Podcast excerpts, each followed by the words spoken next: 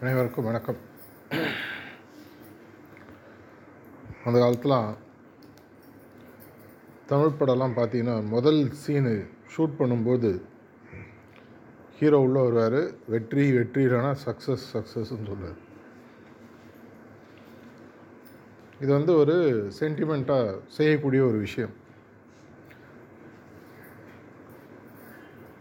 ஆங்கிலத்தில் மேனேஜ்மெண்ட்டில் ஒரு லெசன் எப்பவும் சொல்லுவாங்க.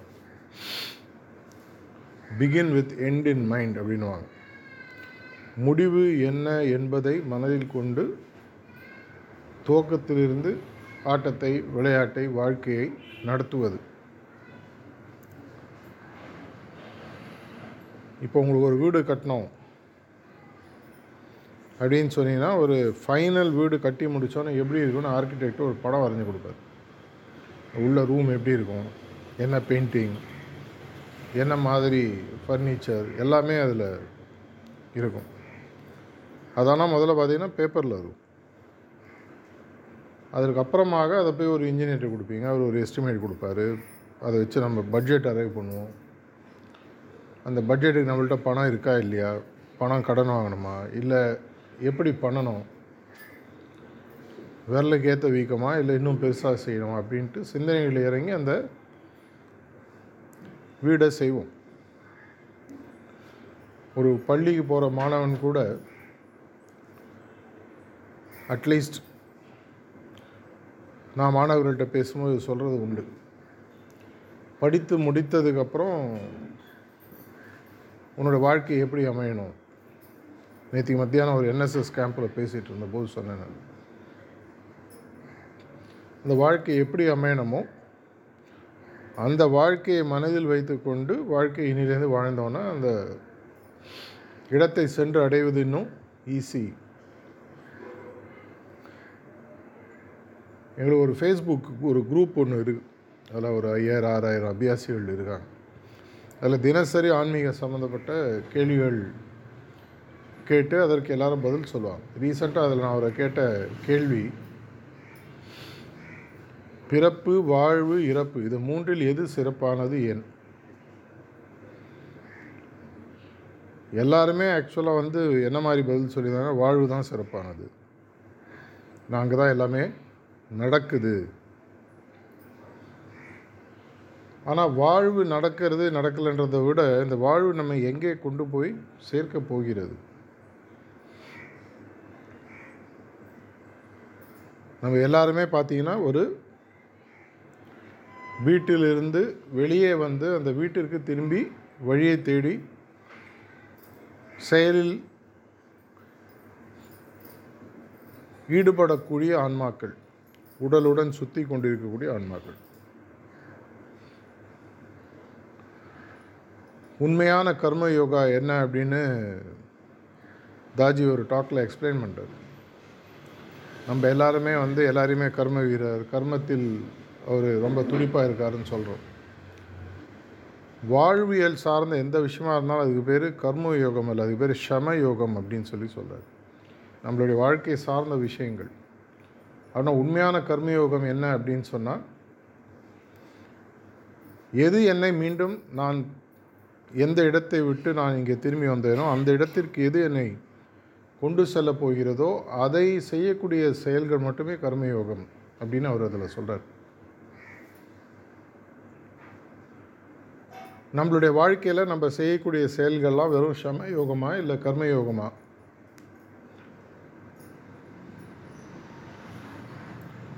புத்தகங்கள்லாம் நம்ம வாங்கி படிக்கும்போதோ இல்லை நார்மலாக ஒரு படம் பார்க்கும்போதோ என்னுடைய சின்ன வயசு பழக்கம் அட்லீஸ்ட் கடைசி சாப்டர் நேரம் போய் படிச்சிடும் என்ன தான் எண்டிங் இருக்குது பார்க்கலாம். அதுக்கப்புறமா முதல்லேருந்து படிப்பேன். நிறைய பேருக்கு அந்த பழக்கம் உண்டு. முக்கியமாக மர்ம நாவல் படிக்கும்பொழுது பார்த்தீங்கன்னா யாரோ ஒருத்தன் கொலை செஞ்சுருப்பான் இல்லை திருட்டு பண்ணியிருப்பான் யாருன்னு கண்டுபிடிக்கணும். அந்த காலத்து தமிழ் புக்காக இருக்கட்டும் எதாக இருக்கட்டும் நேராக கட்சியில் போனே அந்த ஆள் பேர் இருக்கும். நம்மளுடைய வாழ்க்கையும் பார்த்தீங்கன்னா அப்படின்னு பார்த்தீங்கன்னா ஒரு மர்ம நாவல் மாதிரி தான் எண்டிங்கில் இவன் போய் சேர்ந்தானா இல்லையா?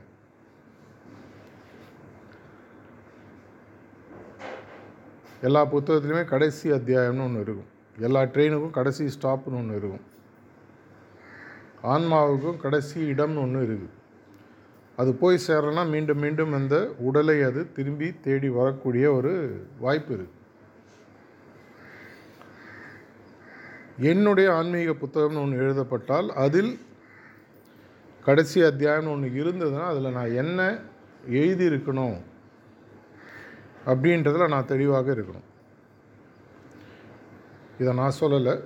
ரீசெண்டாக ஒரு ஒன்றரை ரெண்டு வருஷத்துக்கு முன்னாடி பேண்டமிக் ஆரம்பித்துக்கு முன்னாடி ஒரு செலிப்ரேஷனில் தாஜி இதை பற்றி பேசினார். அதுக்கப்புறம் நிறையா ப்ரிசப்டர் ரெஃப்ரெஷர் ப்ரோக்ராம் யூடியூப் வீடியோஸ்லாம் கூட இதை பற்றி பேசியிருக்காரு. என்னன்னு சொல்லி பார்த்தீங்கன்னா ஃபைனல் வெர்ஷன் உன்னுடைய கடைசி போய் சேரக்கூடிய பதிப்பு என்னவாக இருக்க வேண்டும் வெர்ஷன் ஏன்னா அந்த பதிப்பு தான் உன்னோட அங்கே வந்து உன்னை படைத்தவன் இல்லை உன்னோட குருநாதர் கடவுள். ஏதோ ஒன்றத்தை நீங்கள் பார்க்கும் பொழுது இதை தான் நீங்கள் அவர்கிட்ட காட்ட போகிறீங்க இல்லை அதை அதை தான் அவர் அதை அங்கே போய் பார்க்க போகிறாங்க என்னுடைய கடைசி வெர்ஷன் கடைசி அத்தியாயத்தில் இருக்கக்கூடிய கடைசி கட்டம் என்ன என்பது என்ன என்பதை முடிவு செய்து கொள் தாஜி அதில் சொல்கிறார் நம்ம எல்லாருமே ஏதோ ஒரு வெர்ஷனில் இப்போ இருக்கோம். இந்த தரையிலேருந்து எடுக்கக்கூடிய ஃபாசில் ஃபியூயல்னு சொல்லுவாங்க குரூட் ஆயில் அதை எடுத்தீங்கன்னா அதை ரிஃபைன் பண்ண பண்ண பண்ண பண்ண ஒவ்வொரு ஸ்டேஜாக மாறிட்டே வரும். ஹையஸ்ட் லெவல் போகும்போது அது ராக்கெட் ஃபியூயல் வரைக்கும் போகும். அதே மாதிரி என்னுடைய ஆன்மீக பயணத்தில் என்னுடைய மாற்றமானது தன்மை மாற்றமானது ஆன்மீக மாற்றமானது. கடைசியாக என்னவாக இருக்க வேண்டும்? இது எனக்கு முதலில் என்னுடைய மனதில் தெளிவாக இருக்க வேண்டும். எனக்கு சிட்டிங் கொடுத்த முதல்ல ப்ரிசப்டர் சொல்லுவார் உன்னுடைய குறிக்கோள் என்ன என்பதை ஆன்மீகத்தில் நீ எதுக்காக சேர்ந்துருக்கன்றத தயவு செஞ்சு உன்னோட டைரியில் எழுது. இதோட ஆறு ஏழு மாதம் நான் டபாச்சுன்னே இருந்தேன். அதான் சீரியஸாக எடுத்து டைரிலாம் எழுதுவேன் அப்புறம் ஃபைனலாக எனக்கு ஏதோ ஒன்று தோணித்து எழுதினேன் அதுக்கப்புறம் என்னுடைய ஆன்மீக தேடலானது இன்னும் பெட்டராக மாற ஆரம்பிச்சு. அதுக்கப்புறம் கொஞ்சம் மாற்றி மாற்றிலாம் எழுதிருக்கேன். ஏன்னா சிலபஸ் மாறினே இருக்கு நேற்று இருந்தது இன்னைக்கு இல்லை இன்றைக்கி இருந்தது நாளைக்கு இல்லை மாற்றினே இருக்கும். என்னுடைய ஃபைனல் வெர்ஷன் என்ன? அப்படின்னா என்னுடைய ஃபைனல் வெர்ஷன் நான் என்ன பண்ணணும்? இதுக்கு ஏதாவது நம்ம மக்கள் சொல்லுவாங்க டிப்ஸ் இருந்தால் கொடுங்க. அறிவுரைகள். எனக்கு தோணினது என்ன அப்படின்னு சொன்னால் மாஸ்டருடைய செயல்களிலிருந்தும் தாஜியுடைய டாக்ஸில் இருந்தும் எனக்கு புரிஞ்சது என்னன்னு சொன்னால் எது உன்னுடைய கடைசி அமைப்போ அதை அவர் பார்க்கும் பொழுது அவங்கள அது புலகாங்கிதம் அடைய வைக்கணும்னு தமிழில் சொல்லுவாங்க. இதை பார்த்தோன்னே இது. அந்த காலத்தில் உஸ்லமணி ஒரு அட்வர்டைஸ்மெண்ட் வரும். இதை இதை இதைத்தான் எதிர்பார்த்தேன். காஃபி சாப்பிடுங்க சொல்லுவார். எதை அவர்கள் பார்க்கும் பொழுது இதை மாதிரி ஒரு டிசைப்பிள் எனக்கு கிடைக்கிறது நான் கொடுத்து வச்சுக்கணும் அவங்க எதை நினைக்கிறாங்களோ அது உன்னுடைய கடைசி வருஷனாக இருக்கணுன்றது என்னுடைய புரிதல். ரைட்டு தப்புன்றதை நீங்கள் முடிவு பண்ணிங்க அப்படின்னா அது என்ன ஆன்சராக இருக்க முடியும்? அப்படின்னு யோசித்த போது எனக்கு வந்தது ஒரு குருநாதர் தன்னுடைய டிசைப்பிள்டேந்து ஃபைனலாக எதை எதிர்பார்க்குறார்? அவருடைய குறிக்கோள் என்ன? என்னுடைய புரிதலில் எனக்கு தெரிஞ்சது. அவருடைய குறிக்கோள் தன்னுடைய குருநாதரை தன்னுடைய டிசைபிள்கிட்ட பார்க்கணும்னு ஆசைப்படுறாரு சாரிஜி மாரா நிறைய சொல்லியிருக்காரு ஜா தாதிஜி சொல்லியிருக்காரு பாபுஜியை பற்றி அவங்களாம் பேசும்போது சொல்லியிருக்காங்க. ஒரு குருநாதருக்கு தான் குருநாதர் என்ற எண்ணமே கிடையாது. அவர் எப்பவுமே வந்து தன்னுடைய குருநாதரின் பிரதம சிஷ்யன். அப்படின்னா ஒரு சிஷ்யன் தன்னை குருவாக எடுத்துக்கொண்ட இன்னொரு சிஷ்யனிடம் என்ன எதிர்பார்ப்பார்? பாபுஜி என்ன நினைப்பார்? எல்லா சிஷ்யர்களும் லாலாஜி மாதிரி மாறணும். சாரிஜி என்ன யோசிச்சிருப்பார்? எல்லா சிஷ்யர்களும் பாபுஜி மாதிரி மாறும். ஒவ்வொரு குருநாதரும் நம்ம குருநாதன் சொல்லுவார்கள் தன்னுடைய சிஷ்ய பிள்ளைங்களாம் தன்னுடைய குருநாதர் மாதிரி மாறும். அப்படின்னா நான் குருவாக பாவித்து கொண்டிருக்கக்கூடியவருடைய குரு எப்படி இருப்பார்? அவருடைய ஆன்மீக நிலை என்ன? அவருடைய தன்மை நிலை என்ன? இதை என்னுடைய கடைசி அத்தியாயத்தில் என்னைக்கோ ஒரு நாளைக்கு அந்த சம்பவம் நடக்கும் பொழுது இது என்னுடைய வாழ்க்கையில் நடந்து முடிந்து விட்டதா? இந்த உடலை விட்டு என்னுடைய ஆன்மா பிரியும் போது மேலே நான் முதல்ல அவங்கள சந்திப்பேனா? ஏன்னா அந்த அளவுக்கு நீங்கள் முன்னேறலைன்னா அவங்க வருவதற்கான உங்களை ஐஷன் பொறுத்தவங்க வருவதற்கான வாய்ப்புகள் கம்மி. இப்போ அவங்க வரக்கூடிய பட்சத்தில் அவங்க பார்க்கும் பொழுது இதுதான். இதற்காக தான் நாங்கள் ஆசைப்பட்டோம். அப்படின்னு அவங்க ரத்ன கம்பளத்தை விரித்து வரவேற்கணும். அப்படின்னா நான் முதல்ல என்னுடைய ஆன்மீக குறிக்கோளிலும் என்னுடைய ஆன்மீக செயல்பாடுகளிலும் என்னுடைய கடைசி அத்தியாயத்தின் கடைசி வரி என்னன்றது எனக்கு தெளிவாக இருக்கணும். இதை நெகட்டிவாக பார்க்கக்கூடாது பாசிட்டிவாக பார்க்கணும் ஏன்னா சார்ஜி மகாராஜை பற்றி விஸ்பர்ஸில் பாபுஜி மகாராஜ் எழுதும் பொழுது நீ எங்களை நோக்கி வரக்கூடிய தினம் இங்கே வந்து ஒரு திருவிழா மாதிரி இருக்குன்னு எழுதுறாரு. நாங்களாம் அவனை அவ்வளோ சந்தோஷமாக வரவேற்பதற்கு காத்துட்ருக்கோம் ஆனால் அவருடைய மகாசாமி நம்மளாம் எழுதும் ஆனால் அந்த பொண்ணு கூட அழகாக பாடிச்சு. அது வந்து குரு ஸ்தோத்திரம் சொல்லி சொல்லுவாங்க. சங்கராச்சாரியர் காலத்திலேயே இருந்தது. ஏன்னா அவருடைய மகாசமாதி நடந்து அவருடைய உடல் செல்வதற்குமா இந்த பாட்டை தான் ரெண்டு நாள் போட்டிருந்தாங்க. அங்கே யாராவது வந்து உங்களுக்கு தெரியும். அப்படி என்னுடைய குருநாதர் அங்கேருந்து தன்னுடைய சிஷ்யனை பற்றி பிரைட்டர் வேர்ல்ட்லேருந்து அவர் மெசேஜ் கொடுக்குறார் விஸ்பர்ஸில் நீ வரக்கூடிய தினம் எங்களுக்கெல்லாம் ஒரு கொண்டாட்டமான தினமாக இருக்கும். The end brighter world will be waiting to receive brighter வேர்ல்டில் போய் பார்த்தீங்கன்னா ஹைரார்கி ஆஃப் மாஸ்டர்ஸ் இருக்காங்க. ஒரு ஆள் இரண்டு ஆள் கிடையாது. ஹைரார்கின்றது சகஜ மார்க்கம் மாஸ்டர்ஸ் மட்டும் இல்லை. யாரெல்லாம் அந்த நிலையை அடைந்தார்களோ அனைவரும் இந்த நைன்டீன் ஃபார்ட்டி ஃபைவ் விஸ்பர்ஸ் நாலு வருஷம் எடுத்து படித்து பார்த்தீங்கன்னா அதில் யார் யாரெல்லாம் அங்கே இருக்காங்கன்றதும் நிறைய இடத்துல வருது. பேரோடு வருது என்ன பேசுகிறாங்க என்ன பண்ணுறாங்க நமக்கு தெரிந்த சில பெயர்கள் தெரியாத பல பெயர்கள் இருக்குது இவர்கள் அனைவரும் நம்மை வரவேற்பதற்காக அந்த பக்கத்தில் சந்தோஷத்துடன் காத்திருப்பார் பல மதங்களில் இன்றைக்கும் வந்து பார்த்திங்கன்னா ஜட்ஜ்மெண்ட் டேன்னு ஒன்று இருக்கும். இந்த ஜட்ஜ்மெண்ட் டேன்றது தான் நீங்கள் ஃபைனலாக உங்களுடைய கிரியேட்டரை பார்க்கும் பொழுது அவர் உங்களுக்கு என்ன தீர்ப்பு சொல்ல போகிறாரு நீ வாழ்ந்த விதத்தை வைத்து என்ன தீர்ப்பு சொல்ல போகிறாருன்றது நம்மளுடைய இந்து மதத்திலே அந்த படிச்சிருப்பீங்க. சித்திரகுப்தன் யமன். நம்ம வாழ்ந்துட்டு போகும்போது நம்மளுடைய வாழ்ந்த வாழ்க்கை எப்படி இருக்கின்ற தராசில் எடுத்து சொர்க்கமாக நரகமாக இந்த சொர்க்கம் நரகம்ன்றது நம்மளுடைய ஒரு புரிதலுக்காக. நம்ம லைஃப்பில் அதை புரிஞ்சுக்கணும்னா நரகன்றது திரும்பி இந்த உலகத்தில் வருவது சொர்க்கம் என்பது ஒளி உலகத்தில் செல்வது. என்னுடைய வாழ்க்கை எப்படி வாழ்ந்தேன்? நான் போக வேண்டிய இடம் எனக்கு தெரியுமா? என்னுடைய குருநாதரை நான் சந்திக்கும் பொழுது என்னவாக நான் மாறியிருக்க வேண்டும் என்பது எனக்கு தெரியுமா? ஏன்னா ஆன்மீக வாழ்க்கையெல்லாம் வெறுன சுற்றுறவங்கள்ட்ட அதை சொன்னால் புரியாமல் இருப்பதற்கு வாய்ப்புகள் இருக்குது அதனால் இங்கே இருக்கிறவங்களுக்கு இது புரியணுன்ற அவசியம் இல்லை. நீங்கள் ஒத்துக்கணுன்ற அவசியமும் இல்லை.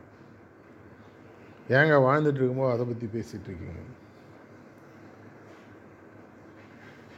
உங்களுடைய ஆன்மீக ஆன்மீகத்தில் வரவங்களை பற்றி சாரதி எப்பவுமே சொல்வார் நூறு பேர் போய் எதுக்காக நீ ஆன்மீகத்தில் சேர்ந்தால் நூற்றி பத்து பதில் வருவாங்க. சில பேர் மன நிம்மதிக்காக வந்திருப்பாங்க. சில பேர் பிரச்சனைகளை தீர்வு செய்யக்கூடிய ஒரு பக்குவத்தை எனக்கு தியானம் கொடுக்கும். அதுக்காக நான் வந்திருக்கேன். இப்போ கார்ப்பரேட் கனெக்ட்லாம் பேசும்போது நாங்கள் என்ன சொல்லுவோம்? நீங்கள் ஆஃபீஸில் உங்களுக்கு டே டு டே நிறையா வேலை செய்கிறீங்க இந்த வேலை செய்யும்போது மனசில் எந்த விதமான பிரச்சனையும் இல்லாமல் வேலை செய்யலாம். இது ரொம்ப ரொம்ப ரொம்ப கம்மியான ஒரு அட்டைன்மெண்ட் இப்போ உங்களுடைய மாமா தான் குபேரன் வச்சுக்கோங்க. அவர் வந்து கருவூலத்தை திறந்து என்ன வேணுமோ எடுத்துப்பா அப்படின்னு சொன்னால் அதில் உள்ளே போய்ட்டு ஒரு ரூபா கையில் மட்டும் எடுத்துன்னு வருவோமா? மொத்த கருவூலத்தையும் நம்மளே எடுத்துப்போமா? அது உங்களுடைய புத்திசாலித்தனத்தை பொறுத்தது. நமக்கு கொடுப்பவர் தன்னையே கொடுத்து தன்னுடைய குருநாதரின் பிரதியாக நம்மை மாற்றுவதற்கு தயாராக இருக்கும் பொழுது அன்றாடம் என்னுடைய வாழ்க்கையில் நான் மகிழ்ச்சியாக இருக்க வேண்டும் நிம்மதியாக இருக்க வேண்டும். இதற்காக தான் நீ தியானம் செய்கிறேன் அப்படின்ற நிலை மட்டும் போருமா? அது போருமானா உங்கள் இஷ்டம்? தப்பு இல்லை. நான் ஒன்றாம் கிளாஸ் படித்து வாழ்க்கையில் விட்டவங்க இருக்காங்க ரெண்டாம் கிளாஸ் படித்தவங்க மூணாம் கிளாஸ் படித்தவங்க இருக்காங்க. இன்னும் பெரிய பெரிய படிப்பு படித்தவங்க அதே சப்ஜெக்டை இன்னும் டீப்பாக படிக்கிறாங்க. இன்னும் டீப்பாக போக போக போக தான் நம்மளுக்கு அந்த சப்ஜெக்டில் இவ்வளோ விஷயம் இருக்கான்றது தெரிய ஆரம்பிக்குது. என்னுடைய ஆன்மீக வாழ்க்கையும் கிட்டத்தட்ட அப்படி தான் என்னுடையதுனா என்னுடையது இல்லை நம்முடையது. பல பல பல பரிணாமங்களை நம்ம தாண்டிட்டு போகக்கூடிய வாய்ப்புகள் எல்லோருக்கும் இருக்குது. இந்த மார்க்கத்தில் மட்டும்தான் யாருக்கு எந்த விதமான பாகுபாடும் கிடையாது. மாஸ்டர் அருகாமலே இருக்கிறவன் மாஸ்டர்கிட்ட தள்ளி இருக்கிறவன் ஆம்பளை பொம்பளை பணக்காரன் ஏழை படித்தவன் படிக்காதவன் இந்த மதம் இந்த மதம் இல்லை இந்த ஜாதி. எல்லாருக்கும் ஒரே பாசிபிலிட்டி இருக்குது அது யார் சொல்கிறாங்க நம்ம சொல்ல நம்மளுடைய குருநாதர்கள் சொல்கிறாங்க என்னுடைய குருநாதரை போல் உன்னை மாற்றுவதற்கு நான் முழுமையாக ஒத்துழைக்க தயாராக இருக்கிறேன் அப்படின்னு நம்மளுக்கு அவர் கமிட்மெண்ட் கொடுக்குறாரு. அதை உன்னை எழுதி ரைட்டிங்கில் பாண்ட் போட்டு கொடுக்குறதில்ல. இதை நம்ம புரிஞ்சுக்கணும். ஆனால் எப்படி ஒரு இருவர் கை கொடுக்கணும்னா ஒருத்தர் கை நீட்டினா போகாது ரெண்டு பேரும் கை நீட்டும். நம்ம ஒரு அடி எடுத்து வைக்கிறதும் அவர் ஒரு அடி எடுத்து வைக்கிறதும் அதனோட சைஸு வேறு. வாமனாவதாரம் படிச்சிங்கன்னா உங்களுக்கு தெரியும். அதனால தான் உலகளந்த பெருமாள்னு சொல்லி சொல்லுவாங்க. ஒரு காலில் அவர் உலகத்தை அளந்துடுறார் ஒரு காலில் விண்ணை அளக்கிறார் மூணாவது காலம் அவன் தலைமையில் வைக்கிறார். நான் ஒரு கால் வைக்கிறதும் அவருடைய ஒரு அடியும் பிரபஞ்சத்தையே அவர் ஒரு ஸ்டெப்பில் கவர் பண்ணி நம்மளை நோக்கி வர முடியும். இதற்கு நான் தயாராக இல்லை இன்றைக்கும் நம்ம ஆன்மீகத்தை ஒரு புரியாத விளையாட்டு பொருளாக வைத்து கொண்டிருக்கிறோமா? இது நம்ம இவ்வளோ நாள் இந்த கேள்வி நம்ம கேட்கலாம் அட்லீஸ்ட் நீங்களாவது கேட்டுக்கணும் ஒரே நாளில் பதில் வரணுன்ற அவசியம் இல்லை. உங்களுக்கு வர பதிலும் இவங்களுக்கு வர பதிலும் ஒரே மாதிரி இருக்குன்ற அவசியம் இல்லை. ஆனால் அனைவருக்குமே எதிர்பாராத அளவுக்கு ஒரு பெரிய ஆன்மீக பொக்கிஷத்தை கொடுப்பதற்கு நம்மளுடைய குருநாதர்களும் நம்மளுடைய சிஸ்டமும் எப்பவுமே தயாராக நம்ம சிஸ்டமில் என்ன அட்வான்டேஜ்னால் எவ்வளோ பேர் வேணால் சேரலாம். எங்களால் ஸ்கூலில் ஆயிரம் சீட்டு தாங்க இருக்குது ஆயிரம் ஸ்டூடெண்ட்டுக்கு மேலே எடுக்க முடியாதுன்ற ஒரு நிலை நம்மளுடைய மார்க்கத்தில் கிடையாது. இதை தான் பேண்டமிக்கும் போது பார்த்தோம். ஏன்னா என் மனசில் எப்பயுமே ஒரு கேள்வி உண்டு. பாபுஜி மகாராஜ் சொல்லிட்டு போயிட்டார். உலகத்தில் இருக்கக்கூடிய ஒவ்வொரு வீட்லேயும் எங்கள் ஒரு ப்ரிசெப்டர் வேணும்னு சொல்லியிருக்காரு. அப்போ ஒவ்வொரு ப்ரிசெப்டர் ஒரு வீட்டில் உருவாக்கணும்னா உலகத்தில் அட்லீஸ்ட் ஒவ்வொரு அபியாசி உருவாகணும்ல. இப்போது ஒவ்வொரு அபியாசி உருவாகணும்னா உலகத்தில் ஒரு ரெண்டு கோடி இரநூறு கோடி வீடு இருக்குதுன்னு வச்சுக்கோங்க. எண்ணூறு கோடி மக்கள் ஒரு வீட்டில் நாலு பேர் நினச்சா கூட இரநூறு கோடி வீடு. இப்போ இரநூறு கோடி மக்கள் ப்ரிசெப்டராக மாறுகிறார்கள் என்றால் இவங்களை வச்சு எங்கே ஆசிரமம் இருக்கும்? எப்படி நடக்கும் அப்படின்ற எண்ணம் எனக்கு அப்பப்போ தோணினது உண்டு. எப்பவும் போல எல்லாம் மேலே இருக்கிறோம் பார்த்துவான் நானும் விட்டான். அந்த பேண்டமிக்கில் அதுக்கு ஒரு பதில் கிடைச்சிது.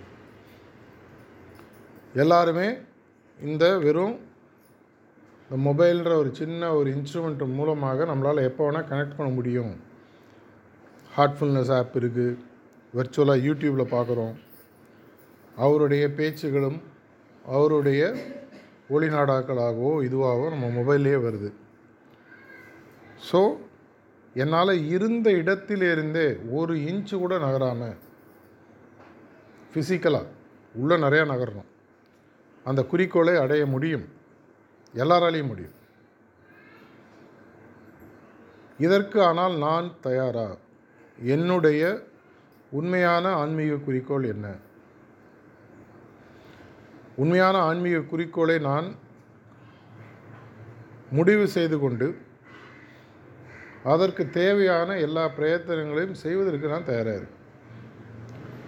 இதை நீங்கள் ஓப்பனாக பதில் சொல்லன்ற அவசியம் இல்லை. ஆனால் லாஸ்ட் ரெண்டு நாளாக நேற்று இன்றைக்கி நான் எல்லா இடத்துலையும் சொல்லிகிட்டு இருக்கிறது. இதை செய்யணும்னா அப்படின்னா நான் ஒரே வழி என்ன? அடுத்த தொண்ணூறு நாட்கள் இது ஒரு சும்மா ஒரு எக்ஸ்பெரிமெண்ட் மாதிரின்னு வச்சுக்கோங்க. அது ஒரு பிகின் டேட் என் டேட் நீங்களே வச்சுக்கலாம். அதுக்கு ஒரு வாட்ஸ்அப் குரூப் கூட நான் திறக்க சொ ஓப்பன் பண்ண சொல்லியிருக்கேன் அடுத்த தொண்ணூறு நாட்கள் ஸ்டார்டிங் டேட்லேருந்து எந்த டேட் முடிவு செய்கிறீர்களோ என்னுடைய வாழ்க்கையை அந்த கடைசி அத்தியாயம் அந்த கடைசி அத்தியாயம் என்ன? குருநாதராக மாறுவது. குருநாதரை போல் மாறுவது. குருநாதரை போல் நான் மாறிவிட்டால் அடுத்த தொண்ணூறு நாட்கள் நான் எப்படி வாழ்வேன்? இதற்கு நான் தயாராக இருந்து ஒரு ட்ராமாவில் நடிக்கிறோன்னா முன்னாடி ரிஹர்சல் பண்ணுவோம். இந்த வசனத்தை பேசி நடித்து அப்புறம் தான் ஸ்டேஜுக்கு போவோம். நேரடியாக அப்படியே இந்த பொண்ணு வந்து பாடித்து இல்லை வயலின் வாசனை எவ்வளோ ப்ராக்டிஸ் பண்ணியிருப்பாங்க? இதே மாதிரி தொண்ணூறு நாட்கள் மாஸ்டரை போல் வாழக்கூடிய ஒரு ப்ராக்டிஸை நம்ம செஞ்சு பார்ப்போம். ப்ராக்டிஸ் பண்ணும்போது நமக்கு எங்கே தப்பு இருக்குது எங்கே ரைட்டாக பண்ணுறோன்னு யாராவது ஒருத்தர் சொல்லுவாங்க. கேட்டால் உங்களுக்குள்ளே நீங்கள் பேசிக்கலாம். இன்ஃபர்மேஷன் எக்ஸ்சேஞ்ச் பண்ணிக்கலாம். குரூப்பில் உங்கள் டைரியில் உங்கள் ப்ரிசெப்டரோட இதை சம்மந்தமாக பேச ஆரம்பிக்கலாம்.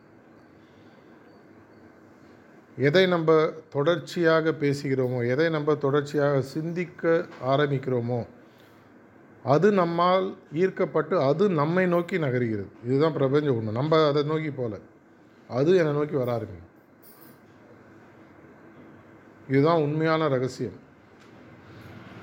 உலகத்தின்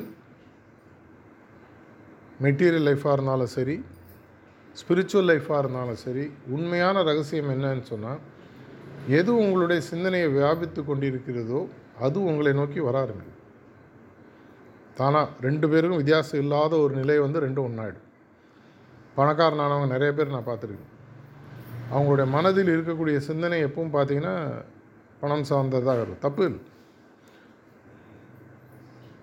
நம்மளுடைய எண்ணத்தில் இருக்கக்கூடிய மற்ற தேவையில்லாத விஷயங்களை விட்டுட்டு மனசு எதில் ஃபோக்கஸாக இருக்குது பணம். பணக்காரனானோம் பணக்காரன் அதன் மூலமாக வரக்கூடிய விளைவுகள் என்ன? அது அவங்க பார்த்துக்கப்படுறாங்க. ஆனால் அது முடியுன்றது நம்மளுடைய லௌகீக வாழ்க்கையில் நம்மளால் பார்க்க முடியுது. அப்படின்னா இதே சிந்தனைகள் ஆன்மீக வாழ்க்கையிலும் நடக்கும். அதே மனசு தானே? அதே இதே. இந்த விஷயத்தை நீங்கள் ஒரு தொண்ணூறு நாளைக்கு என்னுடைய கடைசி அத்தியாயம் என்ன? இந்த கடைசி அத்தியாயத்தில் நான் என்னவாக மாறியதாக கதை எழுதப்பட வேண்டும். எவ்வளோ சாப்டர் இருக்க போகுது? அஞ்சு சாப்டரா பத்து சாப்டரா இருபது சாப்டரா கடைசி சாப்டரில் கிளைமேக்ஸில் ஹீரோ வெற்றி பெற்றாரா இல்லையா? நான் என்னுடைய குருநாதரை போல் மாறிவிட்டேனா இல்லையா? அப்படின்ற ரிசல்ட் உங்களுக்கு தெரியும். வேறு யாரும் சொல்ல வேணாம். அந்த நிலை வரும்போது அந்த நிலையை பற்றி யோசிக்கக்கூடிய நிலையை நீங்கள் தாண்டிடுவீங்க. ஒரு முறை ரெண்டாயிரத்தி பதினெட்டில் ஒரு செலிப்ரேஷனில் தாஜி பேசும்போது சொன்னார் அந்த நிலை வரும்பொழுது உன்னுடைய குருநாதர் உன் பக்கத்தில் நடந்து போகிறாருன்னா கூட அவரே உன் மேலே இடிச்சிட்டு போனால் கூட யார் இடிச்சிட்டு போகாத கூட தெரியாத நிலைக்கு நீ வந்துடுவேன்றார் அப்புறம் கிண்ட்லாசன் அதுக்கும் போகும்போது இடிச்சுனே இருக்காது. போவோம் இடிச்சு பாருங்க கொஞ்சம். எந்த அளவுக்கு அவருடைய நிலை மாறி இருக்குன்னா தன்னுடைய குருநாதர் பக்கத்தில் நடந்து போகிறாரு அவர் என்னுடைய தெரியாமல் மேலே இடிக்கிறார் ஃபிசிக்கல் ஃபார்ம் அவர் இடித்தார் என்று கூட என்னுடைய நிலை தெரியாமல் நான் அப்படியே சம்ஸ்கிருதத்தில் சொல்லுவாங்க பரபிரம்மம் ஜெகநாதன்னுவாங்க அந்த நிலைக்கு அவங்க வந்துடுறாங்க என்ன நடக்குதுன்னே தெரியும் அதுக்குன்னு எல்லாத்தையும் விட்டுட்டு இருக்கணுன்றது இல்லை நம்மளுடைய ஆன்மீகம் நம்மளுடைய மார்க்கத்தில் எப்படின்னு சொன்னால் கம்ப்ளீட்லி இன் கம்ப்ளீட்லி அவுட் இது இருக்கும் ஆனால் இல்லாத நிலையும் இருக்கும். அது போக போக நம்ம புரிய ஆரம்பிக்கும். இந்த நிலைமையை அடையக்கூடிய ஒரு வாய்ப்பு எல்லாருக்கும் இருக்குது இன்னும் நிறைய பேர் சேர்ந்து செய்யும் பொழுது இன்னும் ஜாலியாக இருக்கும். எக்ரிகோர் கூட்டு குழு மனப்பான்மைன்னு சொல்லி சொல்லுவாங்க. எல்லாருமா சேர்ந்து செய்யும்போது அங்கே வரக்கூடிய அதிர்வலைகள் அதனுடைய தன்மை மாற ஆரம்பிக்கும். பாபுஜி மகாராஜ் பலமுறை சொல்லியிருக்கேன் இரண்டு அபியாசிகள் என்னை பற்றி பேசினால் மூன்றாவதாக நான் வந்து உட்காடுறேன் அது நீ பார்க்குறியோ இல்லையோ ரெண்டு பேர் பேசினாங்கன்னா மாஸ்டரை பற்றி குருநாதரை பற்றி மூணாவது ஆளாக நான் வந்து உட்காடுறேன்னு சொல்லியிருக்காரு. இதெல்லாம் எனக்கு சின்ன வயசில் சின்ன வயசில் இந்த ஆன்மீக பாதையில் வந்தபோது எப்படி இதெல்லாம் நடக்குன்றலாம் அப்புறம் தான் மெதுவாக அந்த concept subtle body division of soul இதெல்லாம் புரிய ஆரம்பிச்சு இதெல்லாம் நம்மளுடைய புத்தகங்கள் இருக்குது டாக்ஸில் இருக்குது நீங்கள் படிக்கலாம். ஒரு குருநாதரால் எவ்வளோ இடங்களில் வேணாலும் சைமல்டேனியஸாக இருக்க முடியும் அப்படின்றது புரிவதற்கு பல நாட்கள் ஆச்சு. ஆனால் அந்த புரிதல் இன்றைக்கி புதுசாக சேர்ந்தவங்களுக்கு அந்த அவ்வளோ வருஷம் ஆகணுன்ற அவசியம் இல்லை. எந்த அளவுக்கு என்னால் வேகமாக என்னுடைய தாத்தா ஐம்பது வருஷம் வாழ்க்கையில் வெற்றி பெறதுக்கு செலவழிச்சாருன்னா எங்கள் அப்பா முப்பது வருஷம்னா அதை பத்து வருஷத்தில் செய்யணும்னு ஆசைப்பட்றேன். இதுதான் என்னுடைய மெட்டீரியல் வாழ்க்கையில் நான் எதிர்பார்க்குறது. எங்கள் தாத்தா சம்பாதிச்சார்னா அவருக்கு ரொம்ப கஷ்டப்பட்டு ஐம்பது வருஷம். இப்போ அந்த மாதிரி இல்லை. இன்னும் வேகமாக சம்பாதிப்பதற்கு பல வழிகள். நியாயமான முறையில் சம்பாதிப்பதற்கு பல வழிகள் இருக்குது இதே போல் ஆன்மீகத்தில் கஷ்டப்பட்டு ஒரு லிபரேஷன்றதே ஒரு பெரிய விஷயமாக கருதின காலம் உண்டு. நூறு வருஷத்துக்கு முன்னாடி சகஜ மார்க்கம் வருவதற்கு முன்னால் மீண்டும் பிறவா நிலை அப்படின்றது ஒரு பெரிய விஷயம். அதெல்லாம் வந்து அது அடர்ந்தாலே பெரிய விஷயம். அந்த மாதிரி பேசப்பட்ட ஒரு நிலை. இப்போலாம் அதை வந்து சர்வ சாதாரணமாக நம்ம அதை பற்றி பேசிகிட்ருக்கோம் அதை என்ஜாய் பண்ணுற நிலைமை நமக்கு நிறைய பேருக்கு வர ஆரம்பிச்சிருக்கு. ஏன்னா யாருக்கு என்ன கொடுத்துருக்காருன்றது அவர் சொல்ல ஆரம்பித்தா நமக்கு ஆச்சரியம் வந்துடும் அந்தளவுக்கு எல்லாருக்கும் கொடுத்துட்ருக்காரு ஆனால் இது போருமா? லௌகீக வாழ்க்கையில் மட்டும்தான் இன்னும் அடைய வேண்டும் என்ற ஆசை இருக்கணுமா? இல்லை ஆன்மீக வாழ்க்கையிலும் உண்டா? ஏன்னா ஒருத்தர் என்னை கேள்வி கேட்டார் ஆன்மீக வாழ்க்கையில் பெரிதாக அடைய வேண்டும்ன்றது ஆசை தானே? அப்படின்னாரு. அது ஆசை அல்ல தேவை. டிசையர் வேறு நீடு வேறு. இப்போ நான் சாப்பிட்ணுன்னு ஆசைப்பட்டேன்னா அது ஆசை இல்லை தேவை. என் உடலுக்கு சாப்பாடு தேவை மூச்சு தேவை. இந்த சாப்பாடு தான் வேணும் இப்படி தான் வேணும் அது தேவை டிஃப்ரெண்ட் தேவை வேறு ஆசை வேறு. ஆசையிலே பேராசை இன்னும். தேவைகள் ஆன்மீகத்தில் இருப்பதற்குள் உயரிய நிலை அடைய வேண்டியன்றது ஆசை இல்லை தேவை. ஏன்னா நேச்சர் அதை தான் நம்மள்ட்ட எதிர்பார்க்குது. அது தேவைப்படலைன்னா மனிதன் அப்படின்ற ஒரு பரிணாமம் உருவாயிருக்காது. ஏன்னா நம்ம படிச்சிருக்கோம் புத்தகங்கள்லாம். எண்பத்தி நாலு லட்சம் ஜென்மங்களை தாண்டி தான் ஒரு மனுஷனாக ஒரு சோல் வருது அப்படின்னு சில பாதைகளில் நம்புகிறாங்க மனிதனாக வந்ததுக்கப்புறம் இது லாஸ்ட்டில் இதுக்கப்புறமும் இருக்குது அப்படின்னு சொன்னால் எண்பத்தி நாலு லட்சம் வரைக்கும் ஆட்டோமேட்டிக் அதுக்கு முன்னாடி வரக்கூடிய விஷயங்கள் அது முன்னாடி அப்படியே முடிஞ்சிருது. இந்த பிறவி எதற்காக கடவுள் உருவாக்கினார்? என்னை நோக்கி வருவதற்கு இந்த பிறவியில் மட்டும்தான் பாசிபிலிட்டி கொடுக்கப்படுது வாய்ப்புகள் கொடுக்கப்படுகின்றன. அதற்கு கீழே இருக்கக்கூடிய ஐந்து அறிவு நான்கு அறிவு படைத்த எந்த விதமான மிருகங்களோ மற்ற விஷயங்களை எடுத்து பார்த்தீங்கன்னா இந்த ஆன்மீக முன்னேற்றன்ற கான்செப்டே கிடையாது. ஏன்னா எண்ணம்ன்றது கிடையாது தியானம்ன்றது கிடையாது. அதுங்களுடைய வேலை என்ன? சாப்பிட்றது ஓடுறது தூங்குறது சாப்பிட்றது ஓடுறது தூங்குறது. தன்னுடைய இனத்தை பெருக்குவது. அவ்வளோதான் அதனுடைய வேலை. மனிதனுக்கு தான் அதை தாண்டி ஆனால் நம்ம நிறைய பேர் அது மாதிரி தான் அதனால தான் மிருகமாக வாழாதுன்னு சொல்லுவாங்க. மிருகமாக வாழாதன்னா என்ன அர்த்தம்? இறைச்சி தின்பதோ மற்றவர்களை துன்புறுத்துவதோ அது இல்லை. ஒரு மிருகம் என்ன செய்யுதோ அதை தான் நம்ம நிறைய பேர் இன்னும் செஞ்சிட்ருக்கோம். சாப்பிட்றோம் தூங்குடுறோம் நம்மளுக்கு குழந்தைகளும் பேர பிள்ளைகளும் உருவாக்குறோம் போயிடுறோம். இதை தாண்டிய நிலைகள் இருக்கின்றதை புரிய வைக்கிறதுக்காக தான் மனிதன்றவனை கடவுள் உருவாக்குறார். அதன் மூலமாக என்னை நோக்கி இவர்களெல்லாம் வர வேண்டும் அப்படின்றது இயற்கையினுடைய ஒரு திட்டம். இதை புரிந்து கொண்டு எந்த அளவுக்கு நம்மளும் போனோம் எல்லாரும் வரணும். அப்படின்னு சொன்னால் என்னுடைய கடைசி அத்தியாயம் என்னன்றது தெரியணும். அந்த கடைசி அத்தியாயத்துக்கு நான் தயாராக இருக்கணும். அது நாளைக்கு நடக்கலாம் நாற்பது வருஷம் கழிச்சு நடக்கலாம் ஐம்பது வருஷம் கழிச்சு நடக்கலாம் அதை பற்றி எனக்கு கவலை இல்லை. என்றைக்கு நடக்கணுமோ அது நடக்க போகுது ஆனால் அதற்கு நான் இன்றிலிருந்தே தயாராக வேண்டும். இதுவரைக்கும் கிடைத்த வாய்ப்புகளை விட்டுருந்தோன்னா இன்றையிலிருந்து தொண்ணூறு நாட்கள் எடுத்துங்க தொண்ணூறு நாளோட முடிஞ்சிருமான உங்களுக்கு தொண்ணூறு நாளில் உண்மையான புரிதல் கிடைக்கும். ஆன்மீக வாழ்க்கை இப்படி கூட வாழலான்ற ஒரு புரிதல். சில பேருக்கு ஏற்கனவே கிடச்சிருக்கலாம் எனக்கு தெரியாது. ஆனால் ஒரு புதிய புரிதல் கிடைக்க ஆரம்பிக்கும். அது கிடைக்கும் பொழுது உங்களுடைய பொருளாதார வாழ்க்கை எப்படி மாறுதுன்றதை பார்க்க ஆரம்பிக்கும். ஏன்னா இரண்டு குருநாதர்கள் பக்கத்தில் இருந்து நான் பார்த்ததுனால எனக்கு தெரியும். அவங்க பொருளாதார வாழ்க்கையில் சோட போனவங்க அல்ல. ரொம்ப நல்லா வாழ்ந்தவங்க வாழ்ந்துட்டு இருக்கிறவங்க. இதை போன்று என்னுடைய வாழ்க்கையும் அமைய முடியும். ஆன்மீக வாழ்க்கையும் என்னுடைய குருநாதரை போல் என்னால் மாற்றிக்கொள்ள முடியும். இந்த பாதையில் வந்ததுக்கப்புறம் ரெண்டாயிரத்து அஞ்சு ஃபஸ்ட்டு ஜான்வரி புது வருஷ டாக்குக்காக சாரிஜ் மகாராஜ் சென்னையில் பேசும்போது சொன்னார் இவ்வளோ தூரம் வந்துட்டீங்க இனிமேல் எங்கே திரும்பி போவார் இதே உருப்படியாக பண்ணுன்னார் நீ திரும்பி பார்த்தனா உன் முன்னாடி எவனுமே இருக்க மாட்டான். யாரையெல்லாம் நீ சிறு வயதில் தெரிந்து வைத்துக்கொண்டு இன்றைக்கி நம்மளுக்கு அவங்களோட டச் இருக்கும். ஆனால் நம்மளுடைய சிந்தனைகளும் செயல்களும் அவங்களுடைய சிந்தனைகளும் செயல்களும் ஒன்று கிடையாது நீ நீ வந்த பாதையில் இப்போ திரும்பி பார்த்தனா அவங்களாம் இன்றைக்கி இருக்க மாட்டாங்க. அப்படின்னா பின்னாடி போவியா முன்னாடி போவியா? அப்படின்னு அந்த டாக்கில் கேட்குறாரு ரெண்டாயிரத்து அஞ்சு ஃபஸ்ட்டு ஜான்வரி கிடச்சதுன்னு எடுத்து பாருங்கள் நம்மளுடைய சஹஜ்மார் வெப்சைட்லாம் இருக்குது அப்படி இருக்கக்கூடிய பட்சத்தில் எனக்கு இதை விட்டால் வேறு ஆப்ஷன் இருக்கா? இதை விட்டு வேற எங்கேயா போக முடியுமா? அப்படி போக முடியும்னு தோணித்தனா அந்த முடிவை நீங்கள் தான் எடுக்கணும். இல்லை போக முடியாது. இதுதான் வழி. இந்த ஸ்கூல் விட்டால் வேறு ஸ்கூல் கிடையாது. அப்படின்னு தோணிதுன்னா இந்த ஸ்கூலில் ஃபைனல் சிலபஸை கிளியர் பண்ணி பாஸ் பண்ணணும். எவ்வளோ நாள் ஒரே கிளாஸில் உட்காந்து வாத்தியாருக்கும் போர் அடிக்கும்ல. பசங்களுக்கு போர் அடிக்கணும். நம்ம திரும்பி திரும்பி அதே சிலபஸை கேட்டுருக்கோம் இருக்கோம். கீழே வந்த ரெக்கார்டு. நிறைய பேர் மைண்டில் இப்போ லஞ்சு மெனு என்னென்னு ஓடின்னு இருக்கும். அது வேறு விஷயம். ஆனால் இந்த ஃபைனல் வெர்ஷன் அப்படின்ற ஒரு விஷயத்தை சிந்திச்சு அடுத்த தொண்ணூறு நாட்கள் இந்த ஒரு எக்ஸ்பெரிமெண்ட் பரிசோதனை செஞ்சு பாருங்கள் எல்லாருமே சேர்ந்து செய்யுங்க. சென்டர் சென்டர் எல்லாரும். என்ன சென்ட் என்ன பரிசோதனை?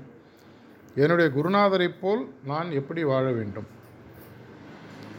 என்னுடைய ஆன்மீக மாற்றத்திலும் தன்மை மாற்றத்திலும்.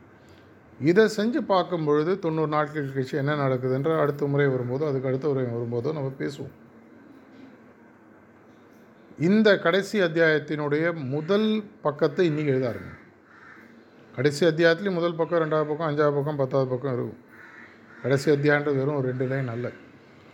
அதனுடைய முதல் பக்கத்தை இன்னிலே இந்த எழுத ஆரம்பிங்க. அது முடிவில் என்ன வரும் எப்படி வரும் அப்படின்ற முடிவை பற்றி கவலைப்படாமல் செயலை பற்றி மட்டும் சிந்தித்து எந்த ஒரு ஆன்மீக சொத்தை கொடுப்பதற்கு நம்முடைய குருநாதர்கள் முழு மனதுடன் இயங்கி கொண்டிருக்கிறார்களோ அந்த சொத்தை பாபி மகாராஜ் சொல்லுமே கமன் லூட் மீ அப்படின்னு சொல்கிறார் என்னை வந்து கொள்ளையடி.